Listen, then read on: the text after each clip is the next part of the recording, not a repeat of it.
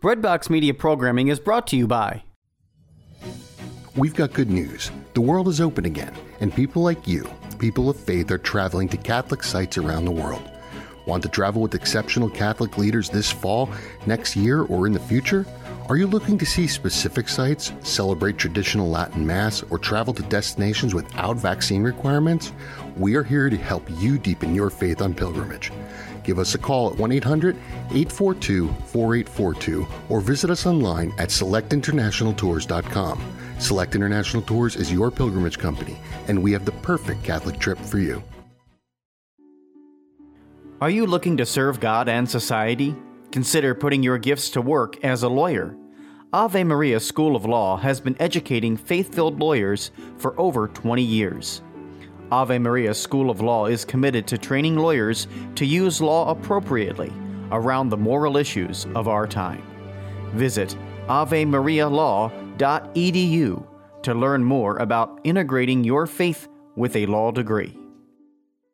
Good morning, Philip. Good morning, Ricardo. I learned something about you today. You did. So you asked me about the garden, mm-hmm. right? And I told you that one of the things I care about now is weather. I told you about this app that I have to see if it's going to rain or not, and then you revealed something about you that I didn't know. Well, it's not that interesting, but I am obsessed with weather. So, I, one of my things I wanted to do when I was younger was to be a meteorologist until I realized it was too much math and science. And also, I was being called to the priesthood. But yeah, always on my internet browser, one of the tabs open is for the National Weather Service, and then sometimes a separate one for the radar. But there's a little link down there. If you scroll down, there's a little link for the forecast discussion. And that's where the meteorologist uses more technical language to describe how kind of how they came up with the forecast. I'm fascinated by that. Sometimes before I go to bed at night, I look at the forecast discussion. When you started this explanation, you said that this was not a big deal. I think it's absolutely fascinating. we were just chatting a little earlier. You believe that maybe we as Americans are a little more interested into like forecasting weather, predicting weather than, for instance, in Spain. That's say. that's my experience, and, Okay. and and I would make it. It would make it to a top ten list of things that surprised me when I first came to this country. But you have to take it with a grain of salt because I can be a very distracted person sometimes, and maybe that's something that it's typical in Spain also. But I remember being very impressed. Plus, I, I, I, I was very impressed about the accuracy of people. So when in winter, when they tell you it's going to snow, it Yeah. almost always snows. Father, this weekend is going to snow. It does. Uh, um, uh, today is going to rain, and it actually rains. You know, I don't remember this forecasting being so popular in, in, in Spain, but maybe it is, and I don't know. It's possible we just had different interests growing up. Maybe, it's you, but I think there's something to that. I told you our government spends a lot of money on the National Weather Service or the organizations connected to that. And I don't know if that's true in all other parts of the world. I think you are more faithful to your so-called obsessions than my. You know, I've been rotating, and this year is Yeah, gardening. yeah. Maybe another year will be meteorology. Who who knows? That's who right. knows? Anyway, here we are, two guys and a gospel. This is Father Ricardo Martin. I'm the pastor at Sacred Heart Parish in Racine, Wisconsin, and also the vice chancellor here in the Archdiocese of Milwaukee. And I'm Father Philip Bogacki. I'm the pastor at Christ King Parish and St. Bernard Parish in Wauwatosa, Wisconsin. I'm the other guy here, and we're looking now at episode 238, the 22nd Sunday in Ordinary Time. Is that right? That's correct. And we are reading from Mark's Gospel and uh, a complicated patching today. Mark chapter 7, verses 1 to 8, 14, 15, 21 to 23. When the Pharisees with some scribes who had come from Jerusalem gathered around Jesus, they observed that some of his disciples ate their meals with unclean, that is, unwashed hands.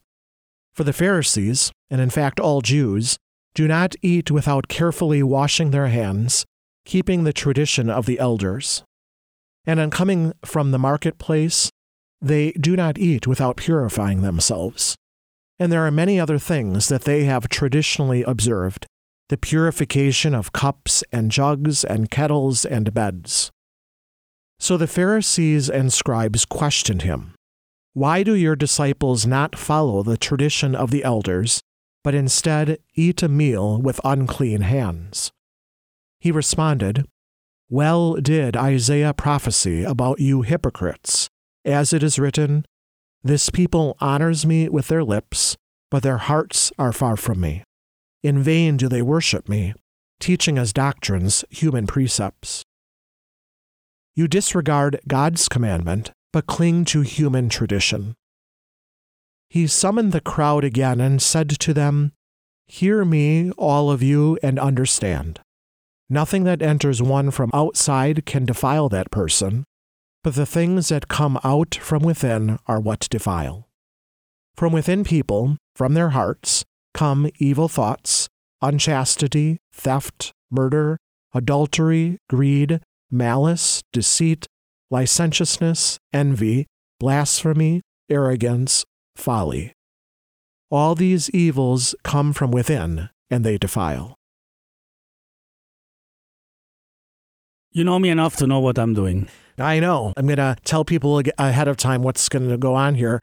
You're going to mention what's in between the verses that are read here. Why why don't we have all the verses? So verses 9 to 13 Jesus gives the example of honor your father and your mother, but then there is an exception that if you it was a financial obligation, but there was the exception of instead of your parents you would help the, the temple, that that would be fine. So he criticizes that clever tax exemption, I guess.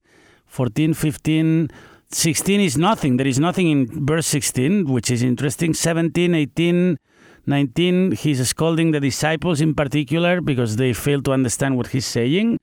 16, 17, but he makes the same point from within people. No, before that, what comes out of a person that is what defiles. Just a repetition. So yeah. yeah, an explanation a little bit. I think they're trying to simplify the concept. I think you're right about that. So, really important passage in terms of what I see here is um, so it's this question: Why do your disciples do this?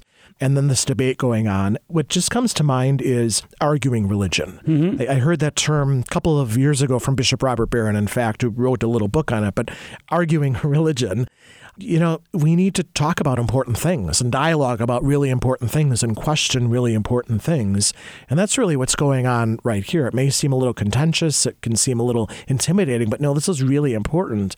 And something that I wish we did a little bit more now today is to have real mature discussions and arguments about religion and about God. I think Jesus is doing that. He's doing he's telling the Pharisees especially who were the ones insisting on this any externals of religion, any externals of faith, when it becomes more important than the concept itself. I, I would compare this with the format is important, but the message is more important than the format. And we could end up living religion and living faith, and any religion could be accused of this, more with the rituals and the rules, more than the actual content and, and the behavior, you know, the, the ethics of, of religion. And I think that's what Jesus is saying. And he's particularly insisting on, on this rule of defiling. There was a the religious civil law at his time was very obsessed with purity and impurity, what's what's pure, what's impure. But it's very interesting that Jesus comes to say what he says in today's gospel, and we sometimes keep doing the, the same things. How how rules and, and externalities of faith become more important than the message and the transform- life transformation that Jesus would preach about. You know what I mean? I do. I might say it a little differently, or I might feel a little differently in terms of it's not that we dispense from those things, but I think what Jesus is saying and what we need to do is to get to the heart of why. You know, so why why we do those things. So it's the internal and the external should be in coherence as much as possible in a lot of areas in life, but certainly when it comes to religious obligations and our worship of God. So kind of the why. Whenever one of those becomes too important, especially the external actions, we don't know why, the true intent isn't there, that's problematic. And that's where, at least when I listen to Jesus here, I, I hear him trying to get to the heart of that. So we would agree on, on that. It's about going to the heart of things, which I, namely, I believe how faith should transform our lives and make us better in, in relationship with God and to others. But yes, we do seem to disagree a little bit because you, you say one thing and I would be probably a little bit more intense in, in, in Jesus. But, but I, th- I can live with that. I, I agree with what you say. The, the other problem I have is arguing is religion. By the way, good arguing religion in a, in a charitable way. The other thing I would say is that when I'm confronted with norms of rules, especially when somebody needs an exception or, or something, then I always wonder so where is the limit? You know, should we live without any rules? No, that's not true either. So is it me who decides what's what's right and what's wrong? You know, so that's why I kind of agree with what you said, even a little bit more. But I think we need to be careful not to jump to kind of a black and white on this. In exactly. terms of that's what I'm trying to throughout say. the history of, I would say, civilization in a sense, kind of our philosophy of law, of rules, of it's something that's been thought about and debated for a really long time. And there there are different philosophies and rules of law. We went through this in our in canon law worlds. You know, we had some civil law philosophy of law class. I, th- I think you probably had the same one I did. Mm-hmm. And there's a lot of history behind that. So to think my quick reaction to this is right and that's it might not necessarily be the case. So, you know what I mean? I think there's there's an area for some really good discussion and thought about this. So, you know, I'm a, I'm a diocesan priest, but I'm a member of a community. And I there's always in information of, of candidates, or, or even in my community, we have both men and women. You could, at the seminary, I suppose formation people at the seminary have the same problem how do you the last paragraph from within people from their hearts all these evil things happen. So sometimes information there is a, a an attempt futile attempt in my in my opinion to isolate people from the evils of the world. Mm. and and seminaries for instance in the past were very isolated because it was thought that these people were being formed so it would be bad to have them in touch with the normal world and the many temptations of the world and Jesus here is telling you it doesn't matter. It's what's within that will be the problem. So I think that's a very wise point also. Do, do you know what I mean? I agree. But then I'd, I'd expand on that. So here's a connection to that thought of, uh, of our conscience and for a well formed conscience that comes in a lot of different ways in, in life, but kind of forming what's inside, you know, making healthy what's inside so that what comes from without are less of those things on the list than, uh, than all of them listed there.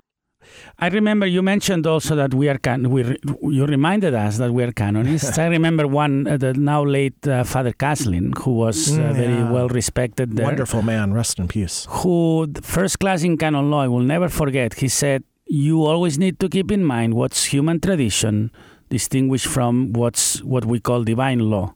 And he always said, make sure that you see the difference and make sure that you don't see more than what the canon says. Yeah.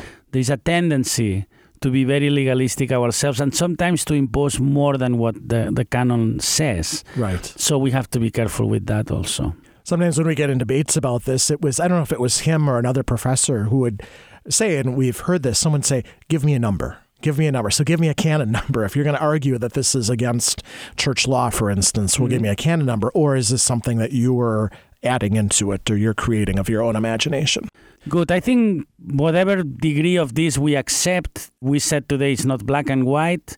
It's about being able to, to see what's the most important thing, which is the life transformation that Jesus is asking us to have. Then there are some rules. Let's not put the rules over the person. That's that's what I think you and I would agree. I agree. So there's a lot here to pray about, I think, and to, and to think about and to discern, and uh, a challenging gospel. Yeah, just a, a good one as we get back now into Mark's gospel here in the liturgical year.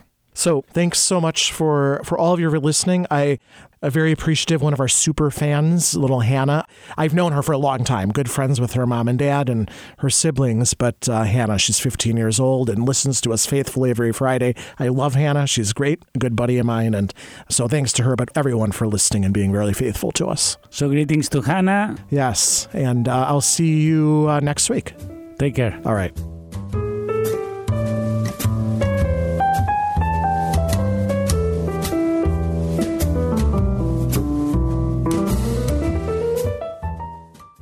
This is Kevin O'Brien of EWTN's Theater of the Word. I'm excited also to teach middle school and high school literature, speech, and drama with homeschoolconnections.com, an online Catholic curriculum provider. Your student can meet with me online for a live, interactive class. Whether you take apologetics with John Martignoni, or grade school with Jackie De La Viaga, or any of the other 400 plus courses with homeschoolconnections.com, online Catholic learning for your homeschooling family is available for you.